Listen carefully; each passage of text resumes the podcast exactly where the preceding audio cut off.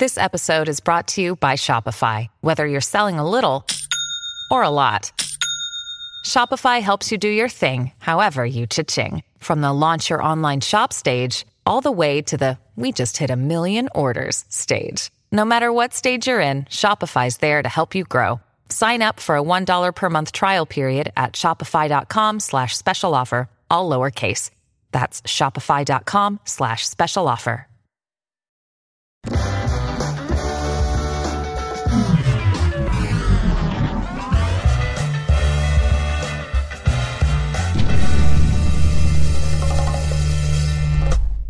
Olá, senhoras e senhores, esse com certeza é um dos achismos mais esperados de todos os tempos, porque se diz respeito à família, mas não é família tradicional brasileira, é família no sentido de pai, mãe, criança. Você que tem dúvida se você é um pai bom, eu sei que você tem essa dúvida, porque você se acha um bosta. Eu sei disso, porque eu me acho. E você tá aí, escondido, eu sei que você se acha mal. E você, mãe, você também se acha uma mãe ruim às vezes. Você fala, será que eu tô fazendo certo? Será que tá. Como é que vai ser meu filho, minha preciosidade? Vai crescer como? Paty está aqui. Paty, ela não é só uma educadora, né? Educadora parental que a gente chama, né? Isso. Ela é ídola de uma das pessoas mais influentes da minha vida, que é da Emily.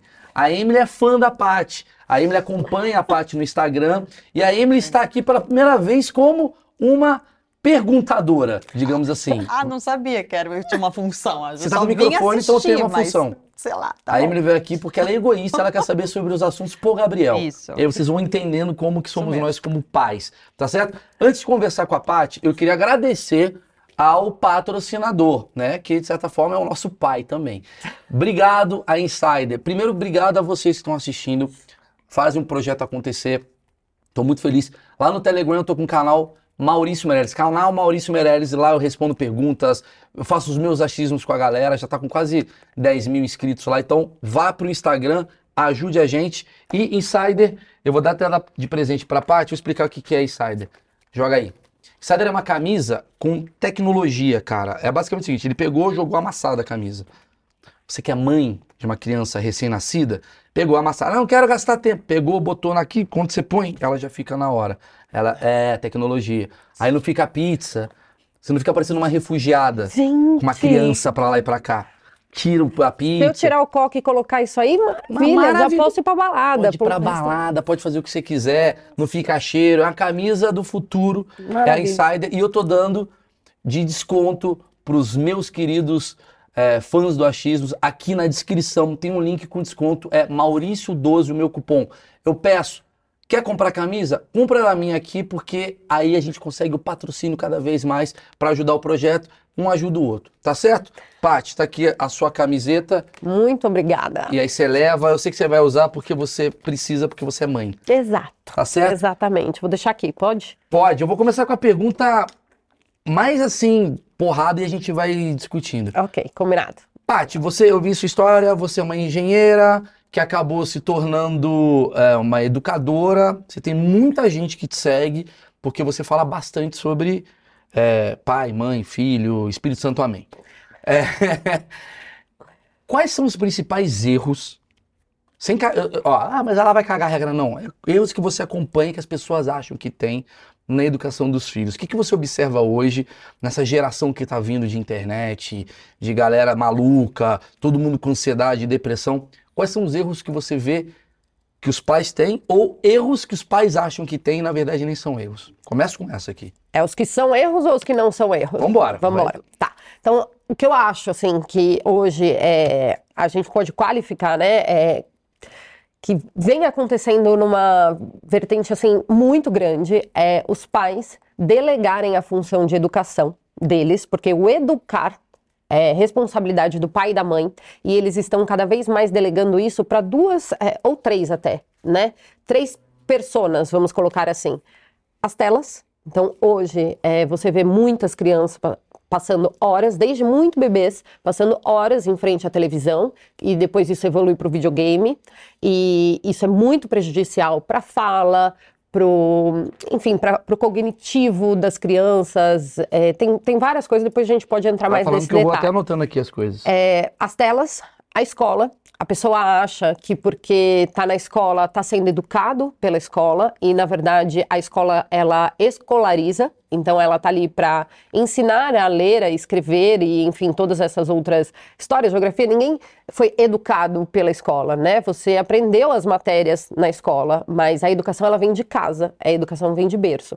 Só que hoje os pais trabalham tanto fora, as mães trabalham fora que você fica numa sinuca de bico, né? Você ou deixa com a babá, que aí é o terceiro vertente, e essa babá nem sempre é qualificada educacionalmente para poder é, educar o seu filho, e você, poxa, ah, ela veio lá de um aplicativo, ou ela veio por indicação, e parece que isso é o suficiente, e infelizmente não é. Não é? Quando a gente fala de educação de filhos, é como se eu falasse para você, Maurício, se acontecer um acidente aqui na porta é, e eu trouxer um cara para ser operado, isso vai ser fácil ou difícil para você? Nossa, vai ser muito difícil. Muito difícil. Por quê? Porque você não Porque eu não estudou. tenho especialidade nisso. Você não estudou para isso. E muitas pessoas acham que é, quando nasce um filho, nasce uma mãe. Né? A gente foi ensinado dessa forma. E aí você replica o que você aprendeu com os seus pais, sem se importar que a neurociência vem estudando sobre educação nos últimos 40, 50 anos, para você poder aplicar isso com os seus filhos. Né? Então, assim, é, o útero não é uma faculdade. Então a gente tem que pensar sobre isso e tem que se especializar nisso para poder educar os nossos filhos. Vindo dessa, dessa premissa que você soltou, que eu achei interessantíssima, vamos lá. Antigamente, então, o cuidado com os filhos ele era melhor. Porque assim, vamos lá, eu vou, eu vou tentar bater papo sem ser muito Vamos lá. perguntador. É bate-papo. Vamos mesmo. lá. Hoje em dia, eu observo que tem essa dificuldade de que, cara, os familiares não têm tempo. Aliás, hoje você trabalha, porra, 24 por 7 mesmo. Você não tem. Você sai daqui, você vai chegar em casa, você tem celular, isso para toda geração Uhum. e toda classe social. Sim, Porque antigamente era o pobre trabalhava muito, hoje o rico trabalha muito, o pobre trabalha muito, a classe média trabalha muito, todo mundo trabalha todo muito. mundo trabalha muito. Cada um na sua maneira. Então hoje tem esse problema, esse dilema. Caramba, não tenho tempo de educar meu filho, jogo pra babá, jogo pra não sei o quê. Antigamente, você tinha até mais tempo para cuidar do seu filho. Mas, pelo que eu tô entendendo assim, não tinha tanta informação para cuidar do filho. Exatamente. E aí, qual que é esse equilíbrio? É, o, o equilíbrio vai depender da vida. Não dá para eu virar para você e falar assim, então, Maurício, para de trabalhar para ir olhar para o seu filho, para você estudar e conseguir aplicar. Isso seria inviável, né? Na maioria dos lares. O grande problema é, no tempo que você tem disponível, Maurício, você se dedica à educação do Gabriel? Esse é o grande ponto. Se no momento em que você tá ali com ele, vamos supor que isso aqui é meu celular. Se no momento que eu tô aqui, eu dou qualquer coisa pro Gabriel, que é o que eu vejo, é o que eu presencio, né, através das redes sociais, das pessoas que eu faço atendimento, dos cursos que eu dou, você vê que as pessoas estão fazendo o quê? No tempo que ela tem disponível, porque trabalha muito, porque tá sempre na correria, ao invés dela olhar pro filho dela, ela também quer descansar. Porque eu mereço. E aí, nessa do eu mereço, você acaba, inclusive quando tem o tempo, não se dedicando a essa educação. Então é como se você estivesse aqui com o Gabriel e aí, já que ele se distraiu, eu tenho pelo menos aí, ele vai ficar uma meia horinha, então deixa eu ver o que está acontecendo. E aí você entra no seu celular e você fica lá, horas e horas e horas. E aí você está negligenciando a educação dessa criança, né? Então, é, esse equilíbrio é você colocar dentro do seu dia a dia a, a educação do seu filho também. Sabe? É no momento em que você tem disponibilidade, é ter o olho no olho. É uma criança de dois, três anos, você estudar sobre como conduzir um mau comportamento, porque ele vai acontecer. Isso é desenvolvimento cerebral, não é a Patrícia que está falando. É o desenvolvimento cerebral de uma criança. Então, ele tem que aprender a conduzir as emoções dele. E como que a Né? gente contribui para esse, pra esse, né, essa condução? Porque, é, tá, eu tenho um privilégio. Eu consigo ficar ali, desligo o celular, eu posso ficar ali. Mas tem gente que realmente tá difícil, né? Cada vez mais e tal. É, é, e aí a criança faz uma birra, grita, faz não sei o quê, o cara já tá estressado. Cala a boca! Como Vira aquela que... gritaria. É, como é que isso.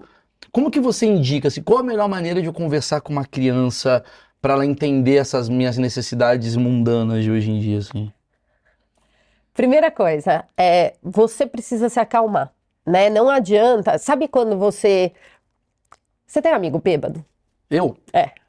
Não, eu sou amigo Você é o bêbado da- amigo bêbado da Ah, tem galera. o Marcão que tá aí É, também. en- enfim, Marcão. Marcão encheu a lata, Aham. tá bebaço. E aí ele vem causando na festa. Adianta, nesse momento, você querer doutrinar o Marcão? Não, já falo que não adianta. Não Tá? Não adiantou cai- e não vai adiantar. querer falar pro Marcão, Marcão, não pode beber tanto, Marcão, pô, é um vexame, sabe? Tá, tá difícil, Marcão, na próxima vez você não vem, não sei o quê. Adianta? Não. Não. É a mesma coisa com o seu filho no momento da birra. No momento da birra, a primeira coisa que você tem que fazer é validar o que aquela criança está sentindo. Porque se você valida, se você fala, filho, você está frustrado, você nomeia o que ela está sentindo, então vamos ao passo a passo. Você nomeia o que aquela criança está sentindo. Filho, você está frustrado, você está com raiva. Você nomeia o que você está percebendo que aquela criança está sentindo. E aí depois você valida. Eu, no teu lugar, também me sentiria assim. Pô, se você. Por mais. Gente, e assim, pra criança, vamos lá. Uma criança, ela não tem os seus boletos, ela não tem o- o chefe no cangote, ela não tem funcionário, ela não tem um monte de coisa que o adulto tem. O mundo, né? A, a vida mundana do- dos adultos. A criança não tem. O que, que é a vida da criança?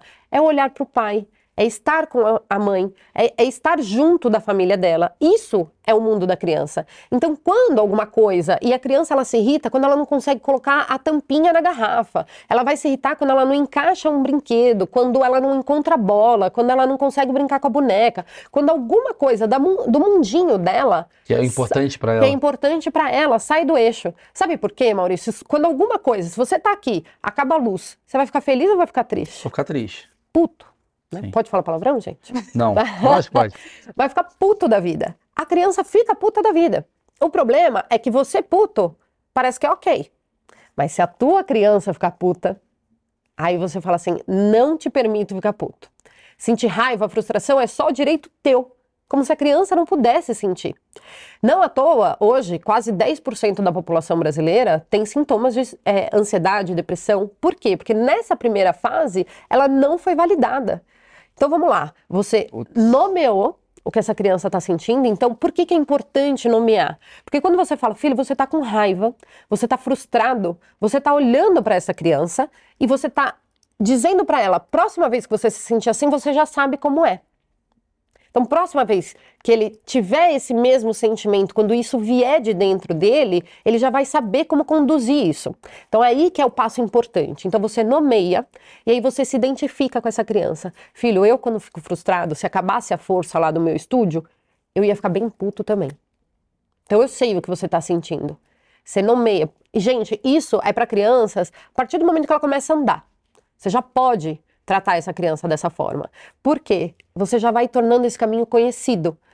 Filho, só que olha, chutar o móvel não é legal, se jogar no chão não é legal. E aí você vai dizendo tudo que ele não pode fazer. Numa boa, sem brigar, sem gritar, sem humilhar o teu filho. Porque o grande problema do pai moderno é se achar no direito de poder humilhar essa criança. Porque é humilhante você gritar com o teu filho. Se porque acabou a força, você começa a gritar com o Marcão. Ah, mas eu faria isso.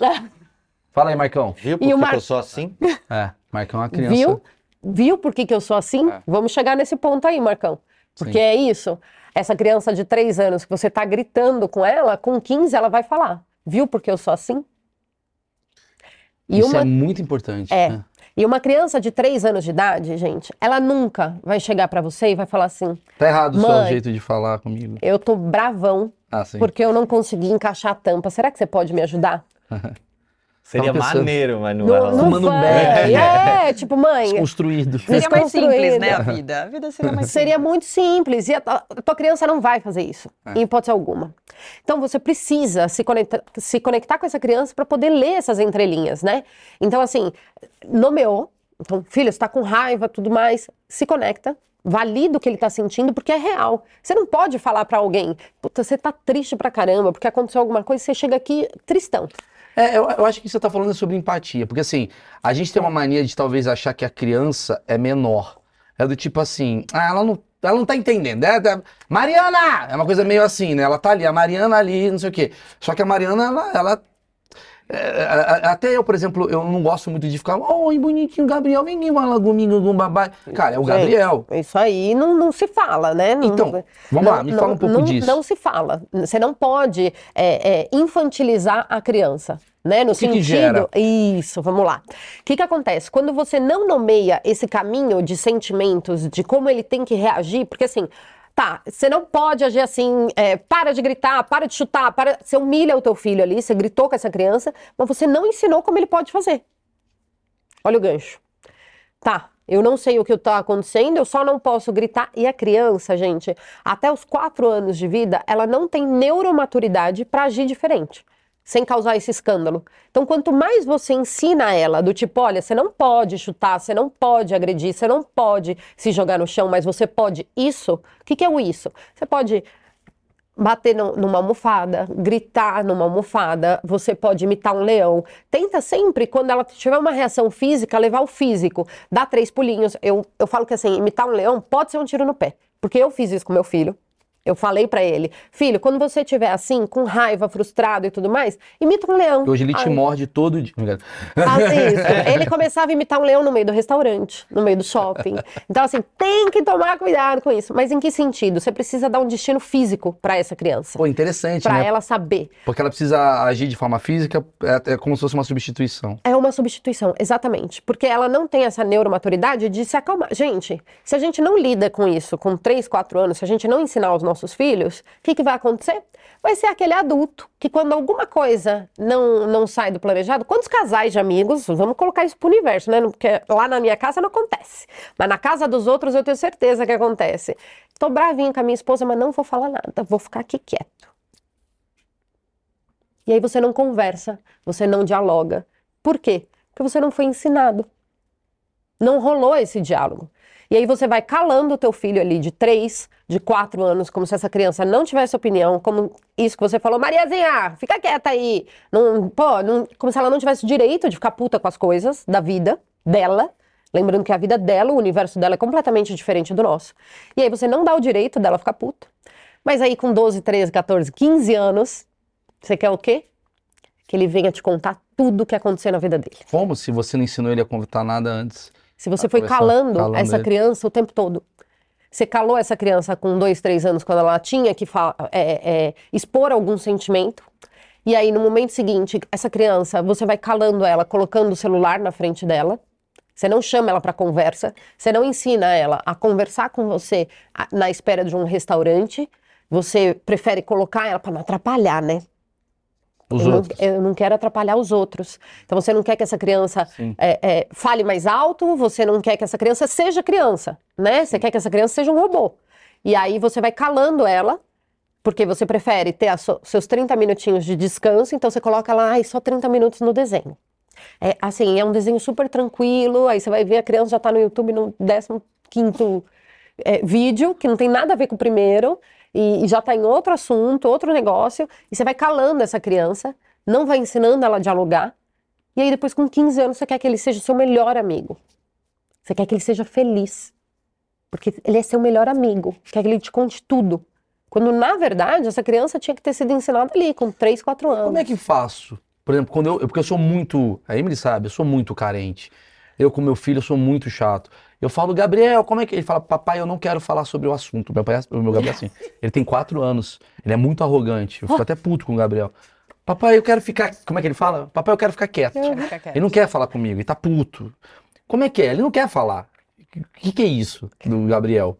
Ele tá meio tipo, não quero, fala, tô de boa. Então, tipo, o Lourenço também tem dessa, né? O Lourenço é o meu mais velho, de 5 anos agora, fez semana passada 5, tem idade muito próxima com o Gabi.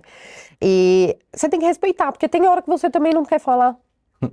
Tem hora que você não É tá verdade. afim de conversar. Eu respeito ele. Não, você melhorou muito. Eu, eu vendo a parte no curso dela, eu já te dei várias dicas que você melhorou muito. Antes você fazia coisa que não era Ah, falou bacana, a não. Supermãe. Não, peraí, Não, peraí, não, peraí. eu posso Nossa, contar, eu posso Conta, falar, posso conta, falar, peraí, que conta, não conta, erra. conta. Conta, ela, ela só vai dar aqui um depoimento aqui. Conta o que, que ele fazia. Obrigada, Marcão, pelo puta espaço pai, irmão. que você tá Só um pouquinho, Meu filho ganhou uma um BMW com 3 vamos- anos. Vamos escutar, Fala vamos escutar. errado. Vamos escutar. Aproveitando a deixa, Paty, que ele é o mal é carente. Ah, todo mundo é, sou um Aí, ele virava pro Gabi, pequenininho, e falava: Você ama o papai? Você, Mas você Horrível. ama muito o papai? Mas você ama mais o papai ou a mamãe? Não, isso eu nunca fiz. Aí, Eu falei, quem é mais bonito, papai ou mamãe? Também De amor não legal. Não, mas quem é mais bonito? Eu quero isso, isso eu brinco. Mas de amor, não. Amor é sacanagem. Ah, amor eu nunca falei. só Emily, soltei no ar aí. Emily, Emily, Emily, eu vou separar de você ao vivo. Eu já falei de amor, não. Mas eu falei de quem? Você fazia comparações, hoje você Ah, não sim. faz mais. Sim, mas quem é mais bonito eu fazia. E ele falava mamãe, ficava puto. É, é, sim, e eu, sei- eu já vejo o erro que tem aqui. Mas é uma coisa. Ah, caralho. Puta erro. Puta Que bom, meu amor, que bom. Quer que eu fale um pouquinho do seu? Vamos lá. Vamos bater um papinho? Rabinho, você pode ir pra lá que eu vou bater um papo com a Eu vou levantar, Você pode ir embora, que eu preciso falar um negócio aqui com a Amy. E o apartamento do seu pai no Guarujá? Que não tem nada a ver. Aquele triplex? Os caras brigam. E sua mãe, que foi comer lá em casa? É, não lavou a louça, deixou em cima e eu que tive que lavar. Já começa. Mas fala disso, fala disso. Disso quê, exatamente? verdade, é verdade. Porque, né? Verdade. Não, dessa coisa. Dele querer o tempo dele. É, dele querer. O, o quão é importante a, a, a independência do teu filho, porque a gente acredita. Isso é uma coisa que eu tô aprendendo. A gente acredita que o teu filho ele é teu até os 18 anos. Então ele vai agir com as- conforme a sua rédea, porque é na minha casa, é aquele crescimento né, dos nossos pais, a minha casa, aqui não, a porta é aberta, é desse jeito, e a gente consegue não entender, a gente começa a entender que não, cara, peraí, ele não quer abraçar, ele não quer beijar, ele não quer pular, ele não quer dançar, ele quer fazer as coisas dele. E ao mesmo tempo tem o livro dinamarquês que a gente vai ler, sempre tem aqueles criança não chora, essas porra da... Você sabe, você, você leu sim, tudo sim, isso? sim, li. Porque na França tem um especialista... manhas. É, na Alemanha, aí você fala, maluco, aqui é Brasil, irmão, aqui é outra parada. A gente é latino, a gente é afetuoso, a gente invade o espaço, ao mesmo tempo tá errado. Como que fica essa coisa? O que, que a criança precisa de fato ali naquele momento? É, é importante a gente é, dissociar uma coisa da outra, né? Porque assim, teu filho não pode ser mal educado. Então, é, ele tem que chegar nos lugares e seguir o teu exemplo. Então, se você chega nos lugares e dá oi pra todo mundo, o teu filho ele vai aprender a fazer isso. Então pode ser que ele demore um pouco mais ou um pouco menos. E toda vez que ele não der oi pra todo mundo, você pode incentivar Gabi. É legal, poxa, se eu chego na tua casa, é, se alguém chega lá em casa, é legal a gente dar oi, ou se a gente chega na casa de alguém, é importante que a gente acolha essas pessoas, que a gente dê oi pra essas pessoas. Só que o que a gente não pode fazer é ferir o limite físico dessa criança. Você não pode ficar obrigando o teu filho a abraçar as pessoas. Puta, é muito eu. Isso sou eu muito. A gente- Abraça! A gente teve caralho, essa conversa. Muito. eu vou falar de você porque- também, Amy. Você erra Não, pra porque- caralho, viu? Porque a Você erra gente pra realmente. caralho. Deixa eu falar Nossa. sério. Eu tô falando Porque sério. realmente, no começo, a gente falava: não, Gabi, deixa a tia. Dá um abraço na tia, dá um abraço na tia. Aí eu fui te acompanhando, entendendo, conversando com o Mal, com, com a pediatra, que eu falei, cara, ele não tá afim. E, e por que, que a gente fica obrigando a criança a dar beijo, a abraçar? E, e, assim, essa questão do beijo, do abraço, ela vai além de, é, só da, dessa, tipo, do mal-estar que fica. Porque o meu filho também, ele não é uma criança que ele chega e dá abraço e beijo em todo mundo. E, aliás, a imensa maioria de nós nem queria dar beijo e abraço naquela tia que ficava te apertando, Concordo. né? Então, assim, não- a gente não precisa obrigar essa criança. Só que a gente precisa ensinar sobre educação. Então, assim, filho, você não precisa abraçar e beijar todo mundo, mas dar oi você vai dar. Isso é inegociável. Tem algumas coisas que dentro da educação, e isso vai caber para cada família, é, que são inegociáveis. Né? Na minha casa, higiene não é opção, não é opção, não é opcional. Então, tomar banho, se trocar e escovar os dentes não é uma opção. Ele precisa fazer isso todos os dias e quantas vezes forem necessárias. Então, assim, chegar e dar oi para as pessoas não é uma opção. Ele precisa fazer, porque isso faz parte da nossa educação, da nossa cultura e tudo mais. Agora, o beijo, o abraço, é, é- ele é opcional. Porque às vezes a criança ela não se sente confortável abraçando aquele seu tio que, poxa, é, dá aquele beijo Molhado. molhado, dá aquele abraço a mais, entendeu? E principalmente para as crianças, né? Porque daí a gente já está levando isso para um caminho super importante, que é da prevenção ao abuso, inclusive. Então, a gente precisa que essa criança, ela saiba respeitar o próprio corpo. E se a gente não respeita o corpo dela, como é que ela vai respeitar? Você entende? Isso é muito grave. Então a gente precisa é, dar esse passo, falar sobre isso. Porque se a gente fica infringindo o tempo todo que essa criança encoste em alguém sem que ela, sem que ela sinta vontade, é muito grave. Ou até nela própria, né? Ah, eu quero beijar ela o tempo todo. E a criança falando, não, não, não. Sai papai, sai papai. E você fica beijando, você tá praticamente falando, cara, tem que forçar. É muito, nunca parei pra pensar nisso, né? Eu tô criando um abusador às vezes. Vem, filhinho, não, não quero, papai, não quero. Depois ele tá na balada beijando. É. Mas é isso, é isso, é exatamente por aí. Porque você imagina, Mal, que você é a pessoa que fala o tempo todo pro seu filho: Papai te ama demais, você é incrível, você é a pessoa que eu mais amo no mundo. Porque é isso, né? Pai e mãe fala isso pro filho o tempo todo. E aí, no momento seguinte, você é aquela pessoa que grita, que bate, que coloca de castigo. Qual que é a formação de amor dentro da cabeça dessa criança? Ela resumiu minha infância agora, em, em dois minutos. Bem, bem, E o bem- Marcão é bem zoado, é muita maconha. Caraca, viu um gatilho no. Marcão agora, hein, gente? Ah, deu uma, ele foi pra maconha. Mas acho que todo pai antigo era meio assim, te amo, não sei o quê, mas toma essa cara, cara! Era exatamente. meio Então, assim, né? e aí como é que você... É por isso que hoje a gente tem tantos casos de violência doméstica e você, quando descobre que alguém está sendo violentado, uma mulher está sendo violentada dentro de casa, você fala, por que, que ela não saiu? Por que, que ela não conseguiu se livrar dessa violência? Puta, agora peguei tudo, porque vem lá de trás. Você percebe? Sim. Então, assim, é- é, como é que ela vai se livrar se ela nem entendeu que isso é tão errado assim? Claro. Porque a pessoa que mais ama ela também era a pessoa que castigava. Isso não quer dizer que o teu filho vai fazer o que ele quiser da vida dele. Porque Deus o livre um filho assim, né? Criança precisa, e é muito importante que essa. Gente, coloca um highlight aqui, ó. Criança precisa de limite. Uma criança bem educada é uma criança que entende os limites. Qual que é a diferença? O pai, a mãe, eles vão ser borda para essa criança. Eles vão ser o limite dessa criança. Então, é como se fosse uma cidade. O teu filho ele pode fazer tudo o que ele quiser dentro daquela cidade, mas não além do limite que eu, enquanto mãe, que eu, enquanto pai, imponho para essa criança. Paty, aí veio uma dúvida minha muito grande. É um achismo que eu tenho, bem Vamos lá. ignorante, que eu falo até no meu show. Eu trato meu filho com o maior amor do mundo porque eu vim de uma geração que os pais eram exatamente como o Marcão falou. Eu também. Que é aquela coisa do tipo, seu pai te ama até o dia que ele te ensina a dirigir. Aí acabou. Cerrou uma seta, sai tudo. Pá! Cadê o amor que estava aqui sentado Puta do meu merda, lado? mas você me amava até semana passada, mas você errou o buraco. Você devia ter sido abortado. Você fala, pai, a caixa saiu de câmbio do meu Voyage! É, É, né? aí ele volta pra casa, ô, meu filho aprendeu a dirigir, você tá com um trauma, tomando Rivotril Ele pra fica todo vida. orgulhoso de ti, mas ele já Você te tá derrubou. mal. Essa é a nossa geração. É a geração, A exatamente. gente foi criado assim. Então, por consequência, a gente fala assim, eu vou ser o pai mais foda do mundo. E aí entra a coisa do limite. Porque assim, É. meu pai me botou limite pra cara, minha mãe me botou limite. Filho, não pode, não sei o que, não sei o que, lá, lá. E eu fiquei essa pessoa meio, é, é, é, muito forte, né? Porque a minha geração ela é mais forte do que a geração que tá vindo, na minha opinião. Sim, sim. Muito forte, mas cheio de problema. É. Cabeça toda É, é zoada. muito forte na base do Rivotril, né? É, tudo bem. Mas tem uma coisa. Você vai vendo que as gerações antigas elas se acham mais fortes, mas elas também não têm nenhuma sensibilidade pra nada também. E fica essa dúvida, né, do que é possível, do que é legal, do que não é. Eu Exato. até falo isso brincando no meu show, que eu falo assim: eu tenho um pouco de receio que a gente tá vivendo numa era de muito amor, muito amor, muito Thiago Abravanel. Muito, ah, pega a criança, não vamos errar. Eu acho legal, bacana. Vamos conversar, vamos ler o livro de Dinamarquês. E aí eu tô falando com meu filho, só que o mundo, ele não é esse lugar. O mundo aqui tem um chinês com um pedaço de bambu e dando um. Tirou 9,5. Pá! E esse chinês vai ser o chefe do meu filho no futuro, com o mundo globalizado. E eu, é, a minha piada eu falo, será que Sim. não tá na hora de eu começar, talvez, dar um beliscãozinho? Filho, o que, que é isso? Isso aqui é mercado de trabalho. O futuro vai ser assim. Até onde a gente está criando uma criança fraca e até onde a gente está criando uma criança com limite?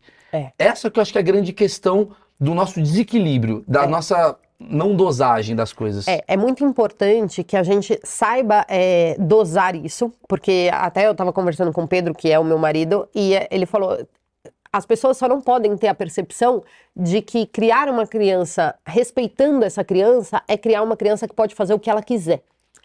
Então, é, eu até estava atendendo uma mãe que falou: Poxa, é, mas eu falo pro meu filho colocar os shorts e eu fico com medo porque ele não quer colocar os shorts, ele só quer sair de calça e não sei o que, não sei o que lá. E aí eu, eu fico com medo das pessoas acharem que ele tá mandando em mim. Porque ele não quer colocar os shorts, que é o que eu falei para ele pôr. Falei: se ele tivesse mandando em você, ele ia estar mandando você colocar uma saia. Hum, ele tá mandando nele. E ele só tá querendo colocar o que ele quer. São coisas diferentes. E é importante a gente pegar esse gancho, porque é o seguinte: toda criança precisa de limite. E assim, criança sem limite é criança difícil demais de conviver. difícil demais de conviver, porque é uma criança que ela acha que ela pode tudo. E isso não é uma verdade, porque daí essa criança vai se frustrar. Quando ela chegar lá com o chinesinho que bate bambu na- nas costas do outro, amigo, esse aí no mercado de trabalho vai se lascar. Então, o que, que é importante? A gente. Por isso que eu falo que entender a dinâmica de cada família é, é importante, porque essa criança, você tem que dar a liberdade para que ela escolha dentro daquilo que você considera ideal. É quase como se te desse três opções, mas você vai escolher uma delas. É, não, eu falo das escolhas limitadas, né? Quando eu falo lá do curso, uma das ferramentas é essa, é escolha limitada. Então você pode colocar uma roupa, desde que você pode colocar os shorts entre o azul e o verde. Qual você escolhe? Você está dividindo com o teu filho a responsabilidade do que ele vai colocar. E isso é fundamental. É- é, eu fico pé da vida quando eu vou num restaurante e o garçom pergunta para mim o que, que meu filho vai beber. Pergunta pro filho. Pergunta para ele, ele tá ali. Ah, entendi. Ele está ali. Então, é muito importante que essa criança entenda. O limite é ele não pode beber nada alcoólico. Ele não pode, sabe assim? Tem algumas coisas que são limites sociais aceitáveis. Agora, tem outras, por exemplo, você não pode ir para um cinema, para um teatro e a criança ficar correndo desordenadamente. Então, o limite para ela é, filho, correr pelo teatro inteiro você não vai correr. A gente vai sentar lá no fundo e você pode correr nesse espaço aqui. Ou na hora do almoço eu quero comer jujuba. Não, Não. Exatamente. não é uma escolha. Não, é tá dentro da, da escolha. Exatamente. Então, você como borda dentro do- da vida do teu filho, isso. você tem que colocar esse limite, porque senão ele vai ser uma criança que vai se frustrar. É aquela criança, é- gente, é aquele adolescente que quando se sente frustrado, ele quer se jogar da janela, porque nunca foi frustrado na vida. E não tá Ele- acontecendo muito isso. Mas assim, a gente tá falando da nossa geração. A, a- a- gente tá, a gente é milênio, pelo que eu vejo, né? Quantos anos você tá? Desculpa perguntar. 33. A gente é milênio. Milênio. A gente é milênio é, conversando com uma geração que é a alfa, né? Que É. é os nossos filhos. Existe uma geração Z, que eu odeio a geração Z, que são pais de uma geração X, né? Sim. Geralmente, né? Isso que tá tendo essa, essa Essas coisa toda. transições, né? essas transições todas. E aí a gente tá observando, cara, essas crianças, por exemplo, estão nas redes sociais quase que não aceitando o contraditório. Exatamente. E tem a ver com isso? Muito, muito, muito quanto a a primeira infância, vamos lá, eu vou É. recapitular a pergunta. Em quan- quan- quanto que a primeira infância transforma uma criança fofa e gostosa num adolescente extremamente insuportável que não aceita ouvir um não, um contraditório e fica juntando com outras amigas com um emoji de diva pop pra te destruir na É, internet? talvez esses pais tenham deixado demais as crianças fazerem o que queriam, sem limites, achando Sem que limites. isso era positivo por não ter recebido isso. Exatamente. Por isso temos esses adolescentes? É. 70% do adulto que nós somos, ele foi criado na primeira infância, Que é do 0 aos 7 anos. do 0 aos 7 anos. Então, assim, é exatamente o que a Emily falou. Nós somos é, crias de pais, na imensa maioria, extremamente autoritários. Né? Que é aquele pai que manda quem pode, obedece quem tem juízo. Na minha casa mando eu. Se você não estiver gostando, a porta é serventia da casa. Pô, né? Com 6 anos de idade. Vai Vai. embora. Como é que vai comprar cigarro? não vai embora, mas ele vai bater nessa criança e tudo mais. Então nós somos o fruto dessa geração que apanhou, que ficou muito de castigo e tudo mais. Então tem essa, essa questão, né? E aí, a gente tudo traumatizado começou a falar assim: ah, então, para eu não traumatizar o meu filho, para ele não precisar do Rivotril, eu vou tratar ele Carpe diem. nossa, nada, nada vai atrapalhar a felicidade do meu filho, porque eu só quero que ele seja feliz. Eu só quero que ele não seja igual eu fui. Eu não quero que ele. eh, Meu pai não tem ideia do quanto ele me traumatizou quando ele me bateu naquela viagem lá no apartamento do Guarujá. Então eu não vou bater no meu filho.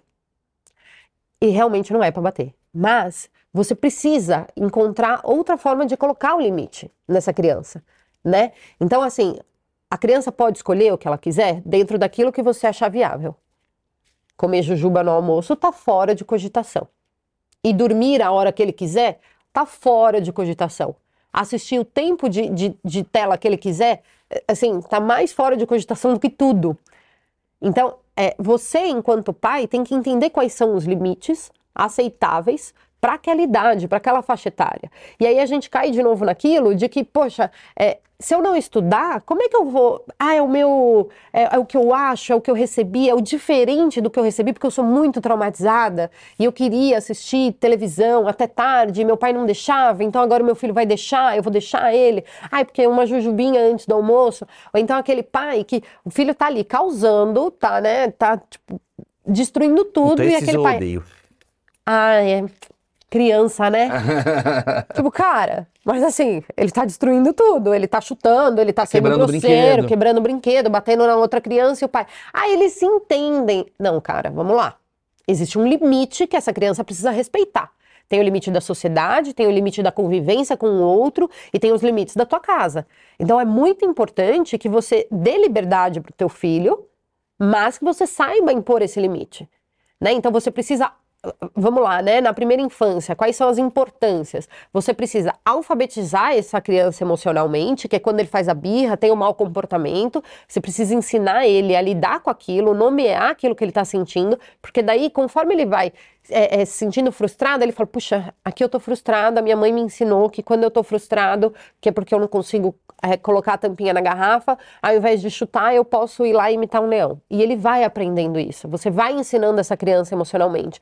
E uma vez que você já sabe o caminho, igual da tua casa para cá, você precisa pôr no Waze? Você põe porque você não quer saber o trânsito e tal, mas quando você já sabe o caminho emocional, você já tem isso na tua cabeça, fica muito mais fácil. Então a birra tende a diminuir, o mau comportamento ele tende a diminuir e vai acontecendo em, em proporções cada vez menores, conforme ele vai amadurecendo emocionalmente. Então esse é um ponto. Segundo ponto, criança precisa de limite. Não venha com criança que chuta tudo, que destrói a casa, que sobe na casa dos outros no sofá. Se na tua casa pode, na casa do outro pode não poder. Então a tua criança precisa saber disso. E ela precisa respeitar. Você não precisa ser autoritário, mas você precisa ser autoridade. É maravilhoso você querer ser amigo do teu filho.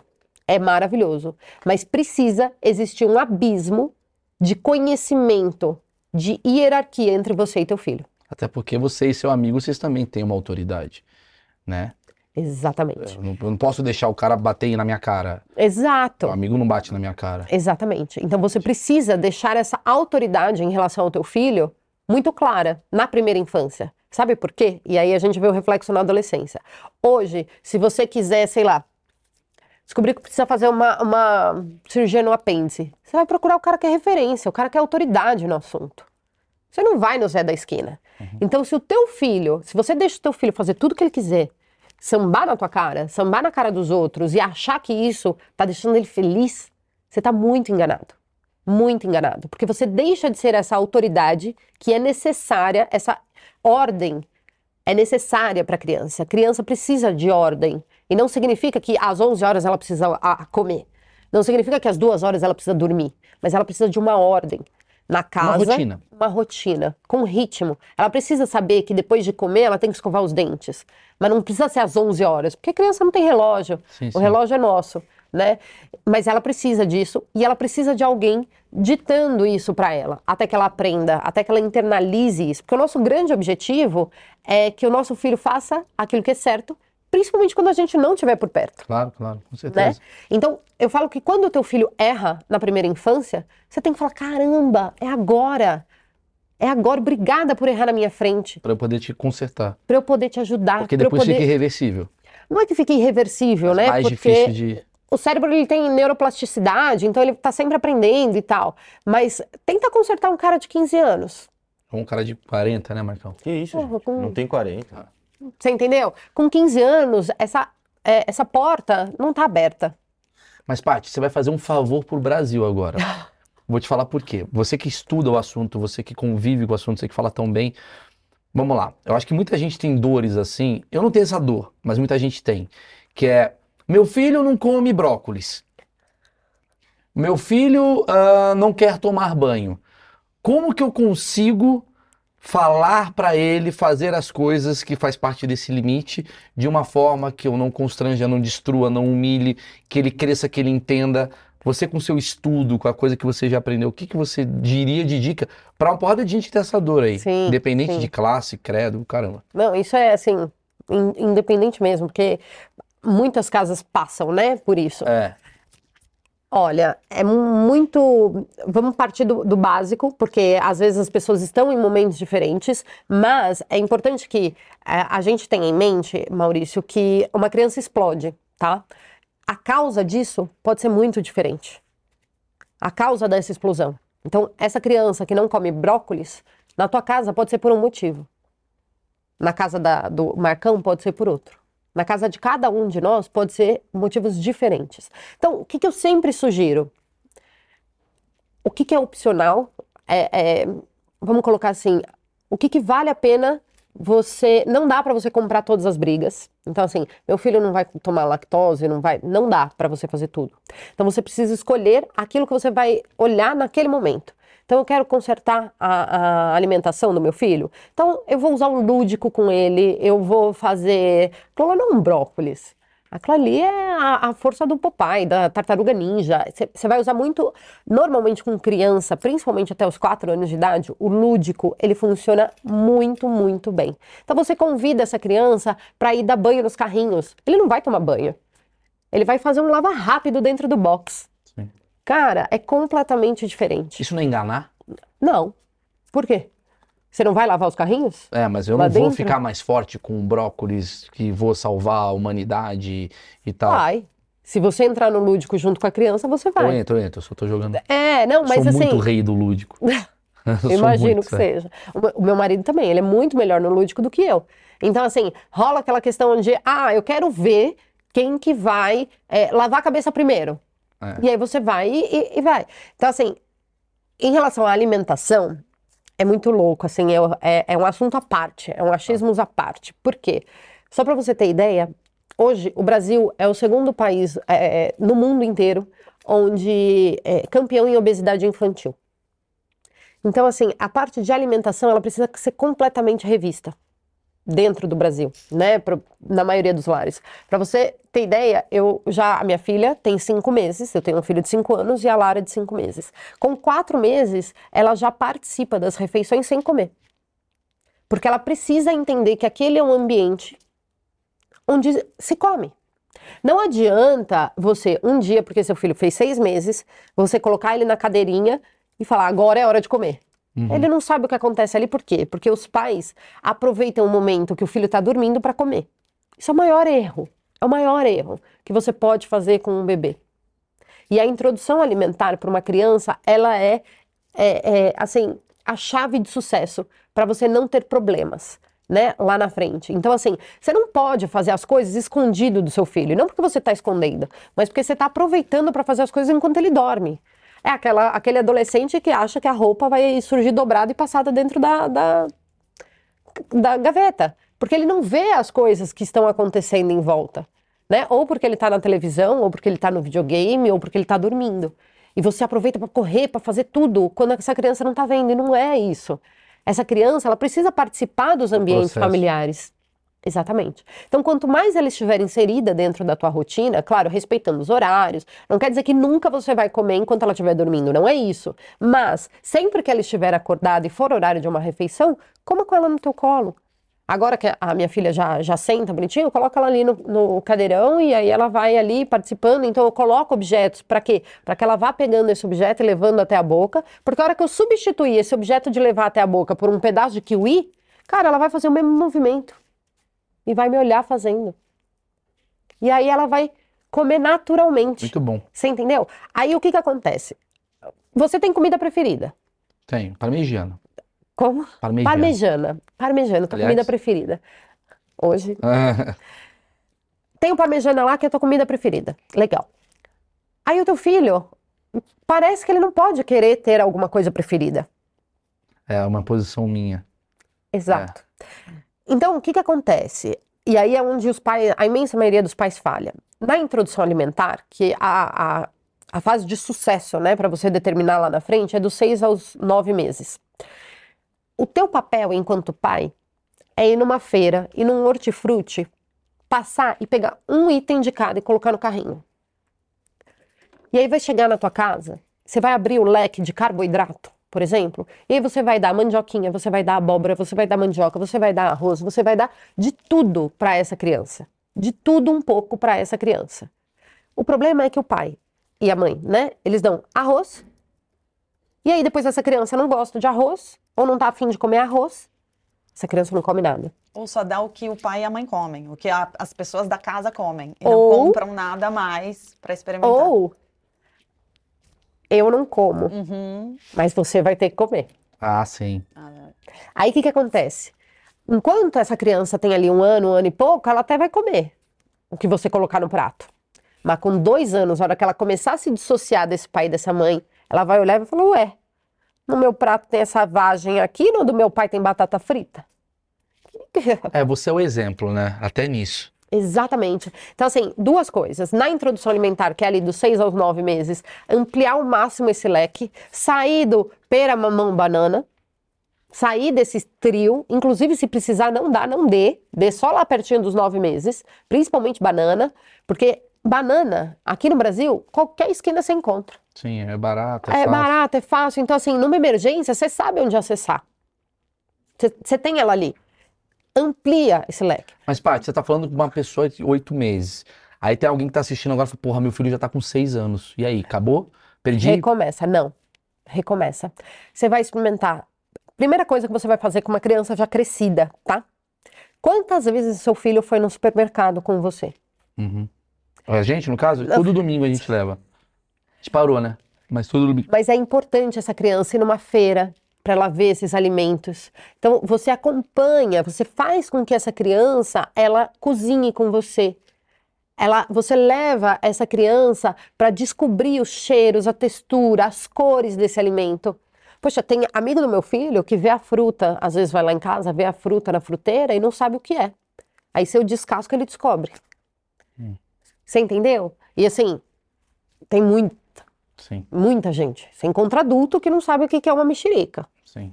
né? Então, assim, é importante que essa criança, aos seis anos, então o primeiro passo é recomeça com ela. Vai levando ela na feira, leva ela no hortifruti, é, fala pra ela cheirar texturas e tudo mais, tudo no lúdico. Qual que é o mais. Qual que é o maior? Qual que é Qual é o menor? pesado? É. Sente esse daqui, olha esse kiwi, como ele é, é- é. E assim, gente, não ter medo de dar texturas diferentes.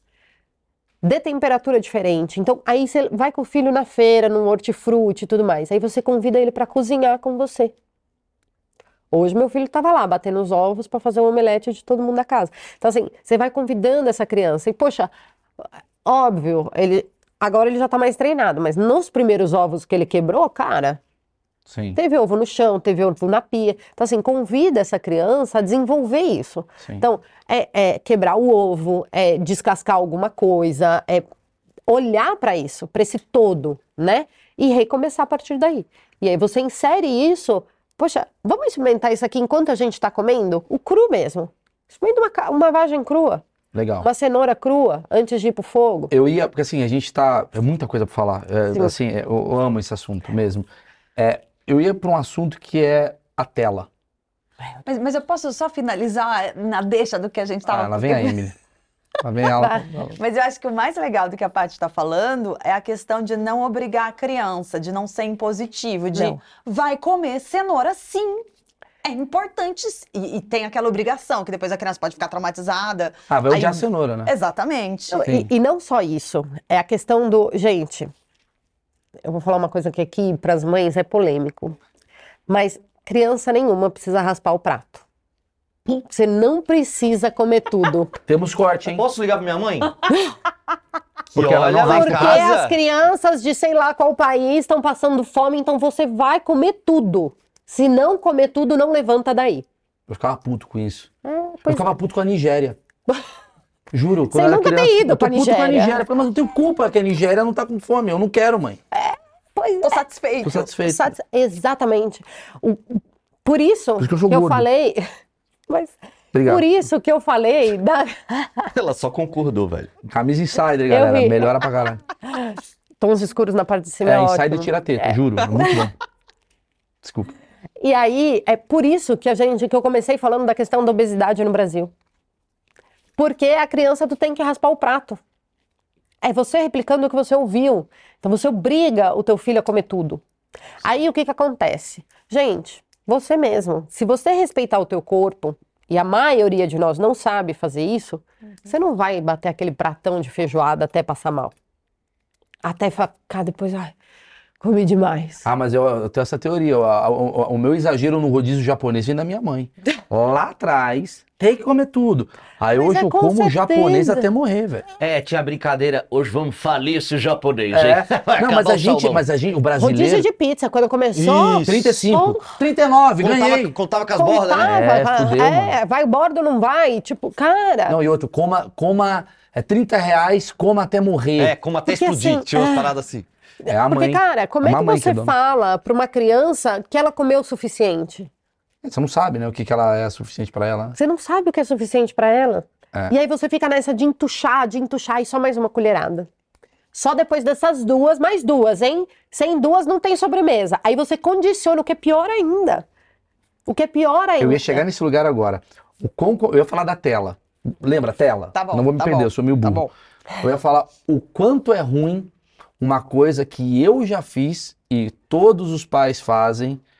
Todos os pais fazem. Eu vou botar generalizar você, querido Carlos, que está assistindo. Que é uma coisa de chantagem emocional para uma criança. Carlos é o nome do meu pai. Então, assim, ele deve ele. estar. Eita. Pai. Eu li sua história. Inclusive, Carlos, vem pra cá. Imagina, ele vem com um presente. Desculpa, minha filha. Da cena. Passa aqui, né, a Você cena. share. Por te obrigar a, a tomar banho, sem te dar escolhas. É, mas o quanto é chantagem emocional que a gente faz aquela coisa famosa assim: se comer tudo, você vai ganhar sobremesa. Não faça. Tá. Não faça. Viu, Assim, Emily? nenhum tipo de chantagem emocional, gente. Porque, Mas, mas assim, isso não é meio uma premiação? Do tipo, por exemplo, meu pai fazia assim. Você tem filho, irmão? Se você tirar. quietinho. Não, mas já fui filho. Eu- se você Já tirar. é, é, né? Pode, Quer É. dizer, não sei se seus pais. É, se você tirar nove na prova, você ganha um sorvete. Aliás, Marcão, se esse vídeo passar de um milhão, você ganha um sorvete. Aí, ó. Agora vai passar. É meritocracia infantil, né? Infantil. Mas vamos lá. Quando você faz esse tipo de coisa, você está condicionando essa criança ao prêmio e não à educação. Por quê? Quando ela não tiver o sorvete, ah, se minha mãe não me der sorvete, eu não preciso tirar nove, né? Se eu não tiver sobremesa, então eu não vou comer nada. Mas não é uma lógica meio. Ah, cara, você tu vai visual, não é uma lógica capitalista de hoje? Do tipo, se ele não trampa, ele não ganha dinheiro. Se ah, ele- mas peraí, entendeu? é uma coisa completamente diferente. Dinheiro é prêmio? Ah, pra, pra muita gente, sim. Não. Não. Pra ti Ele, não? é, ele é reconhecimento pelo esforço. dela. Ele é reconhecimento pelo seu esforço. Você reconhecer o filho pelo esforço, inclusive, isso é uma das coisas que os pais mais erram. Você faz elogio vazio pro teu filho, ao invés de reconhecer o esforço dele. Por quê? Porque quando você reconhece o esforço, poxa, o- o- é- eu sou super competitiva. Super. Eu tenho esse. Pra você ter ideia, meu filho. Carlos. É. Na um verdade, pouquinho é da infância? Rosana. É, Imagina, a Rosana é a mãe. chora aqui. Ah, sim, sim. É, a culpa é da Rosana, minha mãe. Ela era jogadora e tal, então, Porra. assim.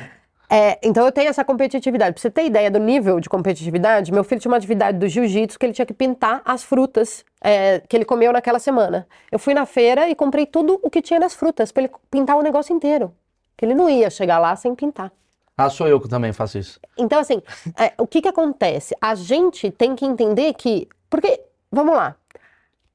Tá premiando pelo, pelo, pelo resultado final. Só que, e se essa criança se esforçar, se esforçar, se esforçar e não conseguir? Então, você tem que sim valorizar o esforço dele sobre aquilo. E não ter a premiação. Como Porque na, às vezes, lá. então, vamos lá, na, na alimentação. na prática, assim, se- se- não necessariamente na alimentação, mas assim, por exemplo, o famoso fica quietinho que o Papai Noel vai te dar presente. É, o coelhinho da Páscoa só vai te dar pa- o ovinho se você não chorar. O, Tá. o quanto isso a- a- atrapalha, o quanto isso não é uma premiação, o quanto isso é legal, o quanto isso é errado. Errado. Errado. Porque assim, essa criança, ela não tem que ficar quieta porque o Papai Noel vai dar presente. Ela tem que ficar quieta por quê? Porque nesse ambiente você não pode gritar. É o que é certo. Não existe o, o Papai Puta, caguei, Noel. ah, Gabriel. Acabei de ver o Traminha A gente entrando fala nele. muito do Papai Noel. né? Não é trauma, gente. Não é que Fala tudo vai Papai gerar trauma, não é isso. Sim, sim. Mas é a questão é, é, dessa ordem interna. É daquilo que eu falo. A gente tem que educar o nosso filho para ele saber o que vai. Sabe por quê? Vamos, vamos pela lógica da criança, tá? Ah, eu não posso gritar aqui, meu pai tá ali, ele vai contar pro Papai Noel. Ele vai saber, o Papai Noel vai ficar sabendo, o coelhinho da Páscoa vai ficar sabendo, eu não vou ganhar o ovo de Páscoa, tá? Aí você um dia não tá. Aí ele grita. Por quê? Porque eu não tô lá. Eu não vou contar pro Papai Noel. Mas eu ponho olheiros. É, e teu filho sabe. Não vai saber. Você entendeu? Então você não educou essa criança. É isso que precisa ficar muito claro. Que quando você inventa esse tipo de coisa para criança, você está condicionando ela a alguém, a algo. Quer um exemplo clássico disso, gente? Do adulto? O radar. O radar é esse exemplo clássico. Cara, eu tô indo daqui para Santos e eu tô super atrasada. Nossa, eu tô muito atrasada. E o limite é o quê? 100? 120? Só que eu tô atrasada, né? Não tem radar? Eu vou ligar o Waze, que o Aham. Waze vai me avisar onde tem radar. E aí, cara, eu vou chinelar, vou a 140. Vou 140, 140. Mas ali, a hora que tiver o radar, Eu volto. eu volto. Vou passar no limite de velocidade. E aí, depois, chinelo de novo até o próximo radar. Quando você condiciona o teu filho à premiação, você é o radar. Você fica ali. Você tem que ensinar ele porque que não é bom andar com velocidade tão alta, porque, Porque isso pode bater pode- o carro ou ter um acidente e tal. Exatamente. Entendi, entendi. Você entendeu? Senão você vira aquele prêmio. Porque o teu medo, você não tá nem aí que você pode bater o carro, morrer, matar alguém, se pegar alguém, vai todo mundo sair desse pato. Você não tá nem aí pra isso. E- Você tá com medo da multa. Em cima desse assunto, castigo. A mesma coisa. Quando você castiga o teu filho sem que ele entenda, ele não tá entendendo o porquê. Cara, quantas vezes, eh, você imagina, você tá ali fazendo, aí o Marcão, coitado do Marcão, vai pra... Marcão fez alguma cagada aí no vídeo e, cagou tudo. Ah, mas. Vamos torcer pra esse e não Você não leu nossos e-mails? Os assuntos pessoais da empresa ficam. Mas conseguir resolver bem, você vai ganhar de biscoito. É, você entendeu? Aí, fez ali. Marcão. Aí você vai e você briga com o Marcão, na frente de todo mundo. Eu faço isso, né, Marcão? Sim, Humilho, né? sim. Você humilha o Marcão. Aí o Marcão tá aqui, puta. O Mal é bacana, hein? Nossa, o Mal é o melhor chefe que eu podia ter na vida. O Mal, olha, É. agora eu vou, vou ser bacana ainda com o Mal. O Marcão vai voltar pra casa falando, puta, que bosta de dia. Que lixo que eu fiz. Co- Como é que o Marcão se sente quando isso acontece? Que é aquele negócio, cara. Quando você é chamado a atenção de um jeito que não é produtivo, porque, além de tudo, você não educou, você não ensinou, você não trouxe essa criança para o aprendizado, para ser educada de fato. Você deu uma bronca, você colocou de castigo e essa criança ali no castigo, ela vai ficar refletindo. Meu pai não me ensina. Puta, eu tô muito chateada. E muitas das crianças, é só você conversar com uma criança de 5, 6 anos. Ela fica ali no castigo, refletindo como ela vai se vingar do pai. Suzane Richthofen. Não, brincadeira. Brincadeira. Só pra dar anima. Galera, eu sou humorista. Se, se esse corte chegou em você. É, É, mas você pode ter certeza que uma Suzane eh, von Richthofen não foi criada num, num- num lar onde ela foi respeitada. Porque ela não consegue respeitar os pais. É a questão da autoridade. Ela nunca, não sei se nunca, né? Mas de- em determinado momento, ela se afastou dos pais por não se sentir respeitada. Não sei detalhes do caso, e nem é ah, Sei, o, sei. o objetivo Teve aqui. uma questão de abuso também, dizem. Mas temos o vídeo aqui no canal, correto, É, eu Maurício? estava assistindo. Ah, Temos, do temos, temos, perito. temos. Enfim, então assim, é muito importante que a gente leve em consideração o castigo, mas aí a maioria das pessoas fala, poxa, se eu não castigar, como é que eu vou educar meu filho então? Claro. Porque, ó, pra você ver, você não consegue ter argumento suficiente para uma criança de 3 anos de idade. Será que a gente não tá talvez muito, muito intelectualizado com tudo? E aí quando você vai discutir com o teu filho, você tá, não, porque o Bolsonaro, e no fundo, no fundo, você tinha que diminuir um pouco isso tudo e falar, filho, não é pra chorar, meu amor, por causa disso, disso, daquilo. Filho, você pode chorar, o que você não pode é bater. Uhum. Não tem problema você ficar triste. Só que você não pode ser agressivo. Você pode Cê- chorar, mas não precisa fazer birra. Mas o choro é um problema que meu filho tem. Meu filho, ele não chora, ele é, ele é de boa. Mas às vezes ele chora pra coisas que não precisa chorar. Aí você vai falar, mas Maurício, você não sabe o que, que precisa ou não precisa. Mas tem horas que você fala, filho.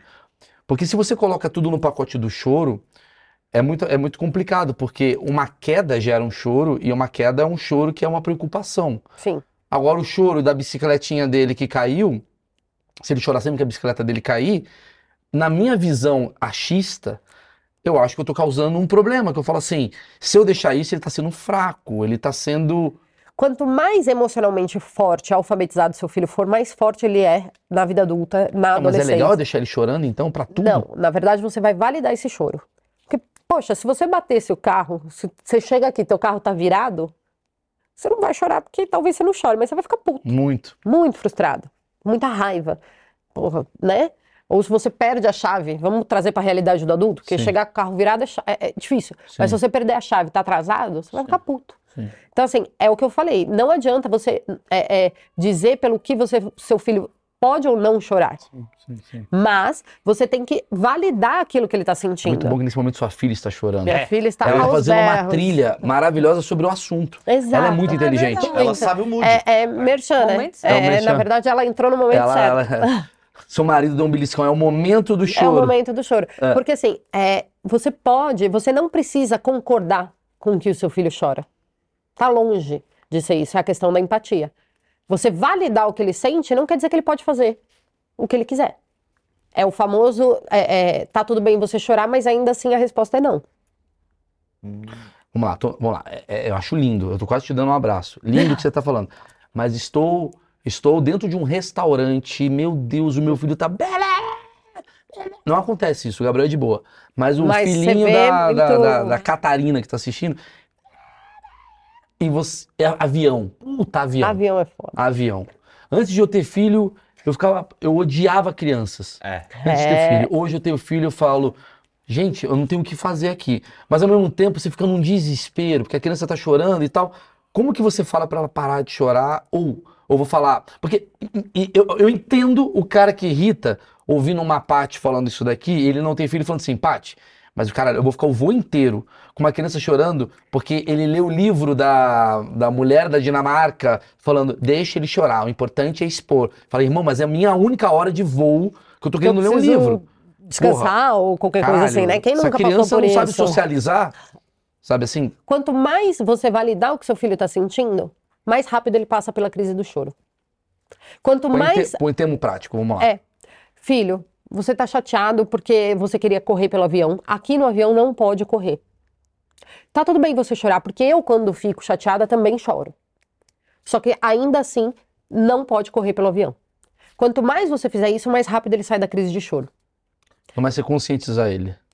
Sabe por quê? Parece bobagem, mas é, é, você também funciona assim. Sim. Se você tá triste, chega alguém e fala assim, porra, Maurício, não O fica carro, triste. A, a chave do A carro. chave do carro. Cara, não precisa de tanto desespero, Você né? tem a chave reserva, mal. Você tem... É, entendi. É você chegar pra ele e falar assim, Criar "Mal, lógica. exatamente. Ma- ah, mas aí, peraí, eu acho que tem um negócio aí, porque, por exemplo, no avião, eu já vi bebê chorando, e quando a mãe falava, ele tá com dor de ouvido, eu ficava até com pena, assim, É. tipo, caralho, tudo a bem. imensa maioria Quando é é uma por conta dorzinha, disso. como é que faz? Porque isso Ah, mas é uma... aí existem remédios, Não, existem... é, Não, no mas peraí, caso, a já situação dando de a avião. dica aí, no caso, dando a dica aí pra quem vai viajar de avião, faz essa criança beber alguma coisa, um, um bebezinho, amamenta esse bebê, é, uma criança um pouco mais velha, faz ele beber bastante água, porque daí ele faz o, o negócio pra desentupir, sabe? Então Aí, ele ó. vai abrindo Sim, aqui pra poder Mas desentupir. mesmo assim, vai Mas um que seja que no chorar. restaurante, que Ah. seja no meio do shopping, quanto mais você validar e for pro próximo, essa criança, mais ela sabe o caminho pra não precisar chorar loucamente. E é muito louco, né? Porque você quer que essa criança pare, então você fala, não pode chorar, não pode chorar. Quando na verdade você devia falar, filho, tá tudo bem você chorar. Só que você não pode sair correndo. Tá tudo bem você chorar, só que você não pode ficar gritando. Posso criar uma aqui. analogia? É Pode. quase como eu tô bravo e a pessoa fala, calma. Isso não ajuda. Porra, Isso não ajuda. Isso é consenso mundial É. de que quando você está nervoso, a coisa que mais te deixa nervoso é, É. calma. Calma. Relaxa, relaxa. Rela- Ó, primeira coisa, relaxa. Você fala, porra, esse cara vai se Porra, fuder. Eu perdi a chave, eu tô atrasada, eu vou perder o Calma, médico. ei, calma, ei, Cara, calma. quer ver? A gente fica mais É, nervoso. exatamente. É isso. Quando é você isso. joga pra criança, é basicamente o calma. Calma o quê? Minha bicicleta não é azul. Ele tá em outra questão. Ele tá- Você tem que falar, é. filho, entendo. Eu tô- é quase como se eu estivesse falando assim, entendo, perdeu a chave, que merda. Nunca Quer que eu te tentei é ajude a, a achar? É. Você tem a chave reserva? Você quer que eu te ajude é. a encontrar? Falei que eu vou ligar pra não sei quem. Liguei pro Porto Seguro aqui, consegui não sei Vou o ligando o já pro seguro enquanto você continua procurando. É isso. Então, quando você valida o que teu filho tá sentindo, você tá mostrando pra ele, filho, eu tô te vendo. Realmente é foda O não poder correr. que eu tô criando aqui com você é quando você trata a criança como uma versão infantil dos seus problemas, eu acho que as coisas se resolvem. É quase um jogo de empatia literal. Não é de- só infantil, desculpa te, te interromper, não, é vambora. dos seus problemas, mas é dos problemas que são dela. Não, tudo bem, é eu digo assim, é porque assim, é eu quando digo uma versão infantil, é porque assim, você tá com um problema, sei lá, o seu familiar está com uma doença na família. Pra você, isso é um grande problema. Pra ela é, o biscoito caiu no chão. E a mesma, é o mesmo grau na cabeça dela de problema. É. Porque ela não sabe ter um discernimento sobre o que é um problema maior ou menor. A criança não tá tipo assim, ah, isso daqui não é, dá pra resolver na terapia, não tem isso. Então, quando você chega pra A ser terapia dela é você, né? Exato. Então, quando você vê um problema da criança, e não importa se é comida, se é comportamento, e você joga pra você esse problema, como eu reagi, como eu gostaria de ser tratado? É isso. Se eu tivesse com uma dificuldade aqui, você consegue entender como consertar um problema com a criança. Exato. É você colocar realmente o, o, o sapato da criança. Ah, entendi. né? E não achar que ela não tem voz ou que criança não merece respeito ou que cri- porque na verdade é, a é, é o que eu falei, a criança nunca vai chegar pra você e vai falar assim, pai, eu queria realmente que a minha bicicleta não caísse quando eu levanto Claro, ele só dela. tá chorando e decepcionado. Você entendeu? Entendi, entendi, entendi. Então é, a gente precisa ter esse olhar do que, que é o universo dessa criança. Senão o negócio não. Entendi. Eu, eu queria voltar na tela, cara. Vamos lá, Eu- telas. Vamos lá. Porque a gente tá vivendo uma geração Péssimo. que não é híbrida. A minha geração foi híbrida, nossa. Sim. Foi a última, né? A gente teve o analógico e digital ao mesmo tempo. Os nossos pais era só analógico e no digital tá meio, porra, como é que liga? E essa geração tá vindo totalmente digital. E aí vem, aí eu tô falando por mim e pela Emily. Tem um lado meu que fala assim: vai brincar na rua, vai é, pegar o abacaxi, cheira a cereja, é, viva a natureza. E tem outro lado que tá assim: puta que pariu. Os vizinhos do lado, um moleque já tá no Free Fire arrebentando, e o trabalho desse moleque no futuro vai ser o digital. Como que eu faço? Se, esse, se o mundo futuro é digital e eu tô coibindo ele do digital, será que eu não tô atrasando um desenvolvimento cognitivo dele lá na frente? Eu já ouvi esse tipo de, de justificativa até de escolas, né? Que ah, ah, eu já fui e tal. Enfim. Isso é o maior erro que a gente pode pensar em relação ao desenvolvimento cognitivo de uma criança. Porque completamente diferente de nós, que tivemos ali o digital, mas era você sentar em frente à TV para assistir Castelo rá durante uma hora. As crianças hoje em dia têm estímulos o tempo todo. Os desenhos são muito mais rápidos, a- as imagens. é, essa criança que está em frente às telas, ela não tem espaço para criar. Por quê? Na televisão, a- eles estão jogando bola, aí fala, ai, olha aqui essa bola. A criança não tem espaço para imaginar o que que é o jogar a bola. Você entende? Ela já vê a imagem pronta.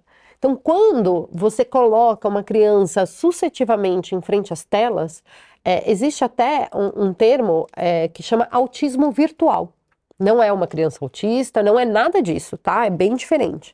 Não é um transtorno nem nada disso. Mas é uma criança que ela não fala direito. Eu já atendi casos de crianças de 4 ou 5 anos que assistiam muita televisão e o que que acontece? Quando você vê um desenho, existe um negócio no nosso cérebro que chama neurônio espelho. Por que que eu coloco a Lara aos quatro meses para assistir a gente comendo? Para ela presenciar e querer espelhar o meu comportamento. Quando você está vendo as telas, esse, esse desenho, ele não fala direito. Ele não tem a movimentação da boca, como Não é a nossa. Exato, como é a nossa. Então já começa daí. Essa criança, ela tem atraso de fala porque ela não assiste alguém dialogando com ela. O desenho, ele tá ali, só eh, aquelas vozinhas infantilizadas e que eh, são fora de contexto. Então você acaba que você cria um- um- uma... O cérebro da criança, ele faz muitas sinapses. Então, quando você acelera ainda mais essas sinapses, sem trazer isso para o mundo real, colocando isso só no mundo digital, você está fritando o cérebro dessa criança. Literalmente. Você está acelerando a um ponto muito prejudicial para ela. Então, ah, eu estou privando o meu filho de estar digital? Puxa, não. Você acha que realmente é, de- é, é igual você falar para mim, ah, eu não vou dar chocolate. pô, se eu não der chocolate agora com um ano, quer dizer que nunca mais ele vai comer chocolate? Sério mesmo? Não, isso tudo bem, isso eu concordo. Mas com as telas, vamos voltar para as telas. Com as telas é a mesma coisa. Uma criança, principalmente dessa geração, ela já vive um ambiente onde ela é estimulada o tempo todo. Sim.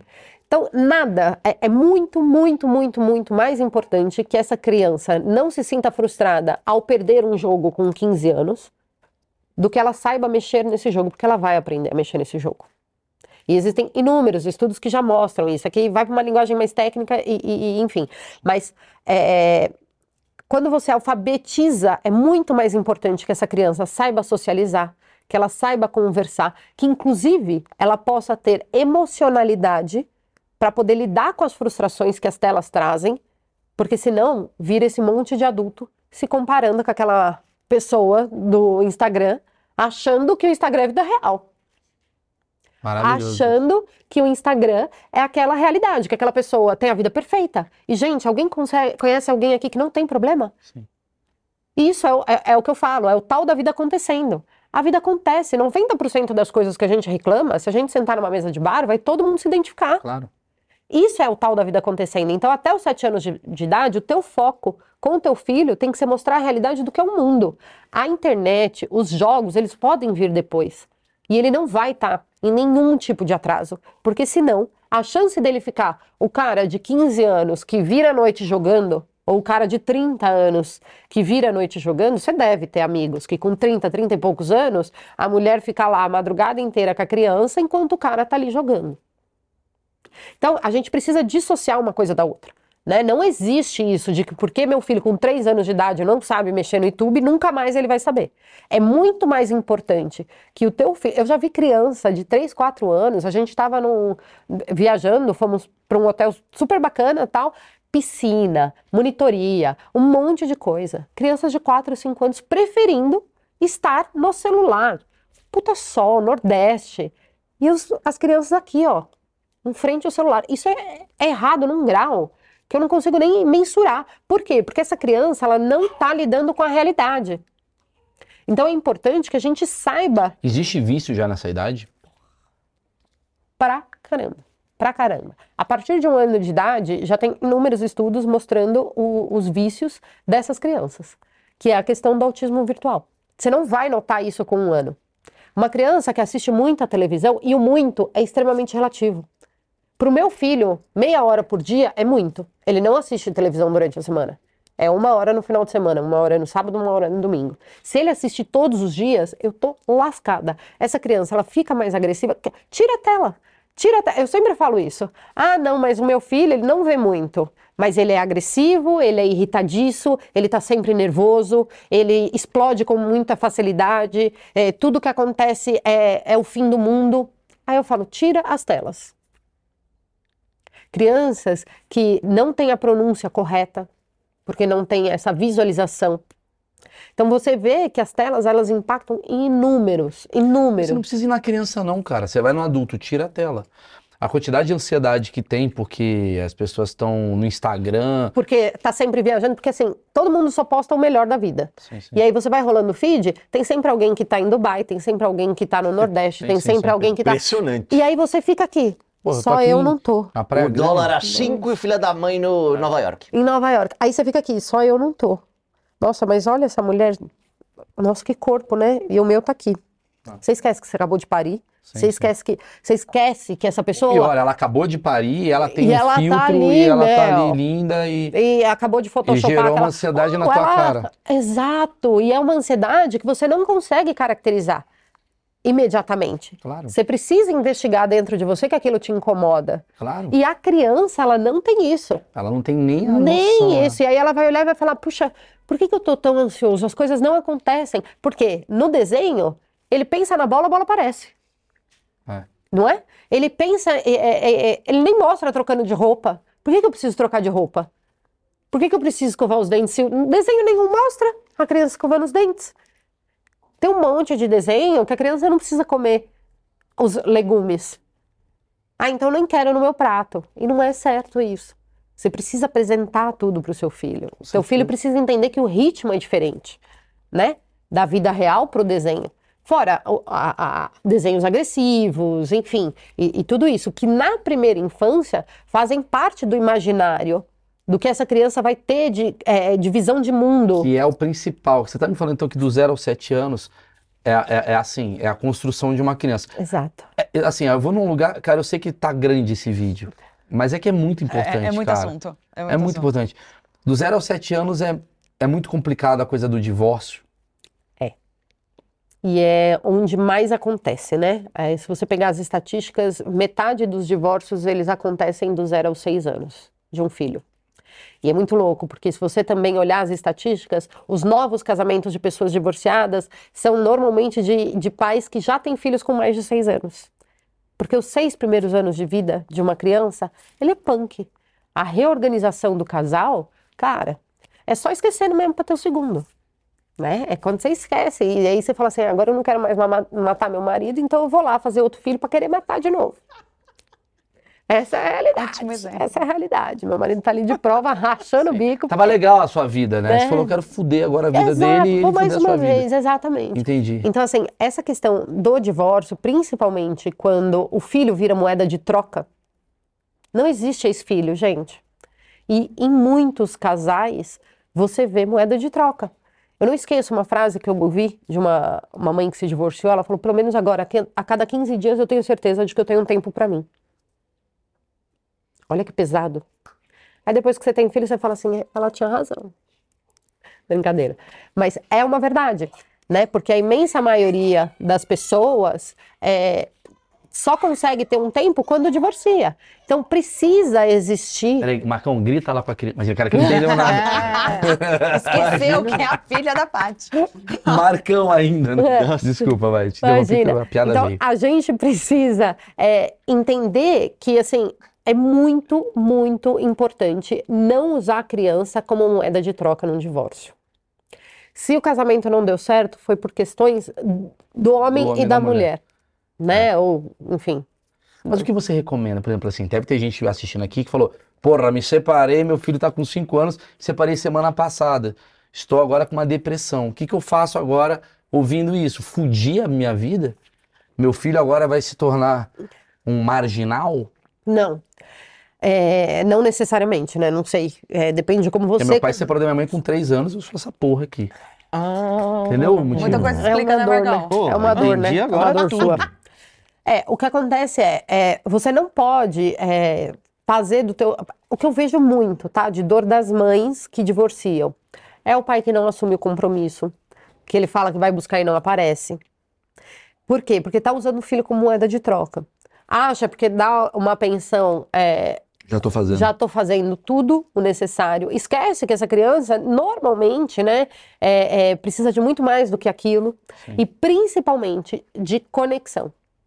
De conexão, apego. Uma criança que ela é moldada no apego seguro, que ele é principalmente do zero aos três anos, essa criança ela vai se tornar um adulto muito mais seguro.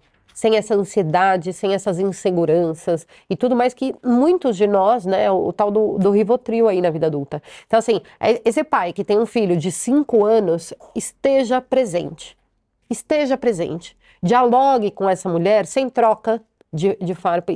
Esqueça, enquanto essa criança existir, quer discutir com ela, discute sem ser na frente da criança. É isso que eu ia falar, por último, assim, que é, é, é fundamental, às vezes que eu percebo assim, é o teu filho me dá a impressão, por exemplo, eu tô aqui conversando com você, o meu ouvido, talvez, eu vou falar um achismo, tá? Ó, o meu, o meu, o meu, o meu ouvido, ele tem um, uma capacidade de ouvir sua filha chorando, mas eu consigo conversar com você, me concentrar em você e tirar a Sim. filha chorando.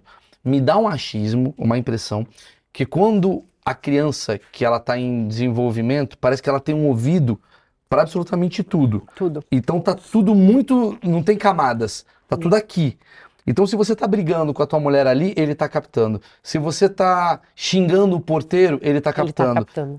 E, e é fato É isso. né? fato. É fato. Ele observa você no celular enquanto você está dirigindo. Ele observa você fazendo assim pro, pro menino que tá passando. Ele observa absolutamente tudo. Exatamente. Ele observa e ele vai ter o filtro de vidinha dele. Né? E por isso que muitas vezes as crianças questionam coisas é, pra gente que antes de ter filho você fala assim, ah, isso aí ele ouviu, ouviu em casa alguma vez. E na verdade, a própria criança tem as questões dela, né? Que muitas vezes são ignoradas. Então, é, os nossos filhos, eles estão atentos o tempo todo. Principalmente uma criança que é longe das telas. Porque se você colocar uma criança em frente à tela, ela tá Você percebe que essa criança hipnotiza, hipnotiza, vicia. É feito para viciar. Aí a gente entra no outro, né? É, é bem feito para viciar. Então a gente precisa olhar para essa criança de fato, né? E, e- descaracterizar isso do divórcio. Você divorciou da sua esposa, existe ex-mulher, mas não existe ex-filho. Sim. Então você precisa priorizar essa criança dentro desse todo, né? E, e quer discutir com a sua mulher, não concorda com alguma coisa, vai para outro lugar. Discute depois. Marca um outro encontro, um outro Não com a lugar criança e nunca. não com a criança no meio. E Não principalmente usa. não xingando um ao outro, né? Não, pelo amor de Deus. Porque a criança capta. Ela capta. E aí ela E se ela- torna esse adulto talvez agressivo, esse adulto. Exato. Ou é porque das duas uma, ou ele vai se tornar essa pessoa porque ele normalizou essa violência e isso pra ele é o modus operandi dele, ou ele vai assim rechaçar ao máximo, ao máximo e aí ele vira o cara passivão. O cara que aceita tudo, o cara que não tem voz. Então, muitas vezes a gente acha, né, ah, necessariamente vai ser agressivo? Não. Às vezes, e você pode Sem conversar. personalidade. Exato Que não ele deixa se de ser sen- uma é, passividade. Você abafa tanto essa criança do tipo, ah, ignora o que seu pai falou, seu pai não sabe o que fala, e não sei o que, não sei o que lá, que essa pessoa fala assim, ah, eu também não tenho voz. Uma coisa que eu percebi dessa coisa de, de- de- meus achismos, coisas que eu já vivenciei assim, muito da nossa geração, a pessoa, ela, eu tenho uma prima minha que eu amo, e desde cedo era coisa do tipo, ai, você só faz merda. Nossa, ai, verdade, você está Eu ia banada. puxar esse gancho, eu tava Nossa! esquecendo. Ou então aquela coisa, você é muito burro, não sei o quê. E você cresce com isso e você acredita nisso. Eu falo que os pais são profecias autorrealizáveis. Então, tudo o que você falar pro teu filho, invariavelmente ele vai Por isso que eu falo todo tornar. dia você vai ganhar na loteria. Olha que Todo dia maravilha. eu falo isso pro Gabriel. Que, que maravilha. Com a que Paulinha. maravilha. Eu ia Entendi. falar, se a Paulinha já deu a letra. É, então, assim, tudo o que você fala pro seu filho, quando você rotula o seu filho, é, todo mundo aqui tem um rótulo que carregou a infância inteira. Sim. E isso te limita ou te impulsiona. E não quer dizer que o ser boazinha, ah, ele é muito bonzinho. Ela é muito boazinha. É bom. Não quer dizer que é bom. É. Porque o bonzinho, o adulto bonzinho demais, ele é aquele quietinho. Mas ele pode ser esforçado. Que isso é um, Então, por bo- um isso bom que termo, é, né? é por isso que é importante você é, se direcionar uma criança à construção do que ela realiza e não ao resultado final. Ah, então, concordo. por exemplo, você não vai é, falar, poxa, que desenho bonito. Você vai elogiar tudo que ela fez. Você vai, você vai falar sobre tudo que ela construiu para aquele Cara, desenho. foi demais aqui que você pensou. Filho, você quer me explicar melhor por que, que aqui é azul? Aham. E tipo, tá tudo uns hoje, garranchos. Gabriel. É, hoje a gente fez isso. Então, Fez hoje, Gabriel. é muito E no final eu falei, importante tá uma isso. merda. Cadê? E deu um tapa. e rasguei. Falei, a casa tá- não é desse tamanho. Você é burro. Ele entendeu, tá ótimo, fumando, mas tá ótimo. Então, assim, essa questão dos rótulos, ela precisa ser muito observada. Muito observada, porque senão você carrega isso. E o que que acontece? Quando você fica, uma criança, ela quer a tua atenção o tempo todo.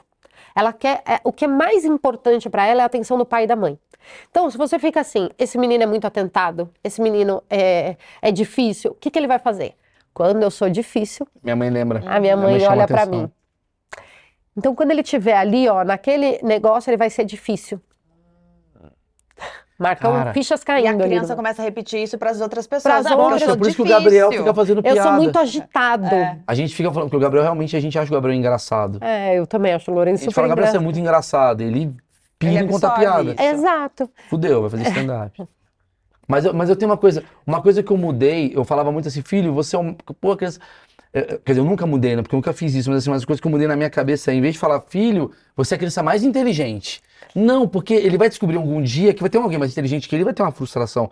Mas eu posso falar que ele é inteligente. É. Porque inteligente é, abrangente. É abrangente. Então, assim, é isso. É reconhecer muito mais o esforço Sim. do que a questão do, do, do, do rótulo mesmo, né? Então, assim, é sempre pensar em como essa criança e não, não falar assim, nossa, Gabriel é agitado, Lourenço, nossa, eu ouvia muito isso. Ele é quietinho, não importa. Quietinho. Ah, ele é muito bonzinho. Nossa, mas ele é muito rápido. É isso.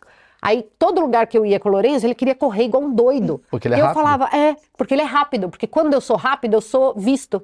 Eu sou lembrado. Entendi. Por mais que seja num lugar que não pode correr. Sim. Aí eu cheguei com o Pedro e falei, ó, ninguém mais chama ele de rápido, E se a cara. gente mandar ele dorme muito bem? Às oito. Ah, Isso é Essa bom, é isso é boa, bom. Ah, ele essa é dorme boa. muito bem às nossa, oito. ele come cada brócolis. Cada brócolis que ele come, Nossa, não o- é? o nosso É um Mas, positivo. olha, É um comedor de brócolis. Pô, criamos um bagulho aqui. Isso, isso é, isso é ótimo. Essa da, da alimentação. Para quem tem dificuldade com, com alimentação, essa é uma técnica maravilhosa. O dia que essa criança comer legume, você fala assim: meu, ele experimentou brócolis e você tinha que ver como ele comia com gosto. Aleatório, assim. aleatório. Muito bom. A forma dele comer brócolis é muito, muito legal. Muito legal. Nossa, ele foi na feira comigo e você tinha que ver como ele gostou de ver tudo da feira. Depois a gente vai preparar e aí eu acho que ele vai gostar também. Tipo, lança isso. Que legal, a criança Como se você absorvendo. fazendo, como se você estivesse falando pra ele, nossa, ele é agitado. Nossa, lá em casa você tem que ver. Porque eu ouço muito isso, né? Lá, é, as pessoas quando vêm falar assim, e eu vou falando sobre essa questão da conscientização, todo mundo invariavelmente fala assim, é porque na minha casa, lá em casa, você não sabe. É porque você não tem o fulano na tua casa. Ele é impossível. É, tem essa Como se eu tivesse dado sorte. Sim. E não é uma verdade. Na verdade, o filho é um reflexo. Tudo bem. Também. Tem a personalidade, Tem, tem, tem. obviamente. Tem muita Mas coisa assim, a, a, a criança que se torna um, vamos dizer assim, um diabinho, ela não nasceu um diabinho. Não. Ela foi estimulada por menos que os pais queiram. Ela foi. Outro dia eu recebi é, uma pergunta lá na caixinha do- dos stories de uma mulher que falou assim: Ah, mas meu filho, ele tem oito meses e todo mundo fala que ele tem uma personalidade difícil. É, eu falei, meses. gente, que chance você tá dando para essa criança de ser diferente de uma personalidade difícil? Se com oito meses você já tá é, rotulando ela. Então precisa ser visto, sabe? Que você não pode ficar ro- rotulando o teu filho o tempo todo. Você tem que deixar o teu filho ser ele. E isso é muito importante. Ô, Paty, eu vou fazer o seguinte, eu vou te convidar de novo. Sabe por quê, cara? Eu acho que assim, o achismos, a ideia do achismos é toda semana trazer uma bolha diferente. Só que você tem várias bolhas dentro da sua bolha, Uhum. né? É, eu peguei você por uma, uma questão mesmo de carinho mesmo. Eu gosto muito do seu trabalho, acho você fantástica e a Emily te Ah. adora e tal. E a gente teve um vínculo, né, também, né? Sim. E. Mas assim, quando eu trago um pedreiro pra cá, meio que eu mato minhas curiosidades com pedreiro em uma hora e meia de papo. Quando eu trago um padre. Tem uma galera, assim, quando a gente vai pra uma coisa mais profunda, porque dá pra ir muito além. Sim. O Cortella não basta uma hora e meia. Ele veio aqui. Eu quero chamar de novo, o Cortella falou de outras coisas. Mas você, cara, eu acho que dá pra gente fazer um outro papo, um outro dia sobre outros assuntos. Porque eu acho que aqui foi um introdutório de como. como o básico precisa ser feito primeiro. E depois dali, acho que a gente pode ir pra outros Podemos. lugares, entendeu? E Com pra outras certeza. camadas. Aprofundar alguns assuntos. Com Pode até certeza. perguntar pra galera que assistir esse vídeo, os temas Só quem tiver no- aprofundar. O Telegram. Ah, Ah, Marcão, você mandou bem. Isso é o quê? É, foi uma mãe ausente. Esse tipo de. Você quis Não, era chamar um pai atenção. que me deixava muito gancho. É, seu pai deixava no gancho. Você ficar dentro de um gancho. É. eu tô lá no Telegram, no canal Maurício Meirelles, cara. Tá crescendo pra caramba a comunidade. E lá tem os meus achismos, Marcão. A gente vai começar a gravar também. Exato. Algumas coisas que eu penso aí, umas filosofias doidas. Paty, a, a descrição de tudo que a Paty. A Paty lança curso. A Paty foi vista e conhecida pelo Instagram. A Emily conheceu a Paty lá. O Instagram da Paty é muito legal. Ela dá várias diquinhas desses assuntos. Eu generosamente, pelo amor de Deus, falo aqui, ó, siga a Paty, vá lá no, no Instagram. Sério, você que é pai, você que é mãe, vai descobrir, porque, pô, ajuda. Ela, mãe, em vez de Não, curso, é- uma é, coisa mas leva a ajuda outra. mesmo, porque a parte Amanhã eu dá, faço dá show com a exemplos Paty muito pelo- simples no nosso dia a dia. Eu lembro muito do banho, que daí você fala, uma, uma vez que eu, que eu assisti você lá, você falava, não é dar a opção do sim ou não. Você quer tomar banho com a Peppa ou com o Homem-Aranha? É isso. E é maravilhoso, e super funciona. E tem coisa que não tem sim ou não. E foi assim que a Emily começou a tomar banho. Eu falava da Peppa do Homem-Aranha. Ela não tomava, ficava um mês sem tomar banho. E essa piada só Europa. me ri. Olha que legal, né? Porque está abaixo da civilização outro achismo que eu tenho. Que o limite do humor é a risada de uma mulher. Né? A Paty E tá rindo. a Paty tá rindo. Então, Então tá você é o bom, problema. Então tá bom. Então vamos separar. Tá rindo também. Não vou, só não vou separar porque tá do zero aos sete anos, Isso. É, é, se for, Você pode me trair. O que foi? senão você vai levantar e me dar um tapa. É verdade. Nossa. A Emily tem o negócio do cabelo. Bom, terminei tudo errado. A galera tá- as mulheres estavam me amando Você até foi aqui. afundando, Eu fui afundando, afundando. e aí no Ah. final você escutou o GG, Ó, a pessoa ó. mais sem graça da face Não, de Pinheiros. corta esse final. Ah, Dylan. não, deixa. Sim, Esse final tem, esse não, esse final final tem. Esse final é minha essência, minha essência podre e ruim.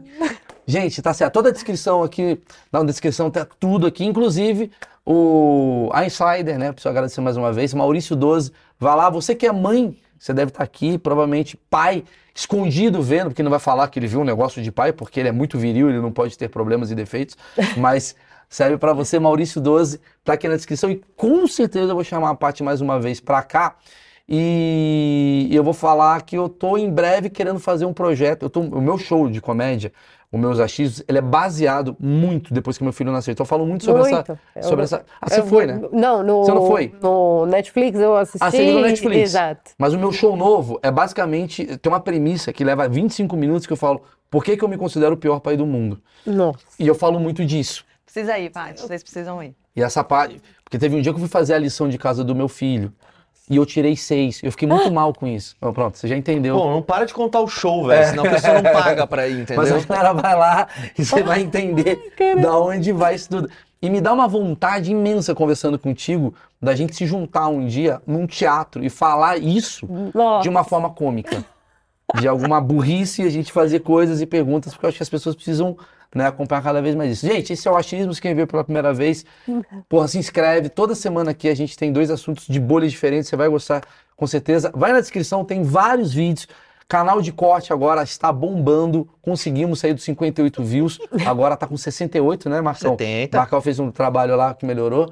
Então vai lá, tem vários assuntos, tem pedreiro, tem padre, feirante, várias coisas que a gente foi aprendendo aí, aprofundando, e eu gosto muito desse projeto, que eu acho que ele é de utilidade pública de alguma maneira, tá bom? Obrigado, galera, obrigado, Paty, valeu. Muito obrigada, Maurício. Demais. Muito, muito obrigada. Voltarei com todo o prazer Vamos, do mundo vamos, e vamos. vamos lá. Muito Valeu. obrigada.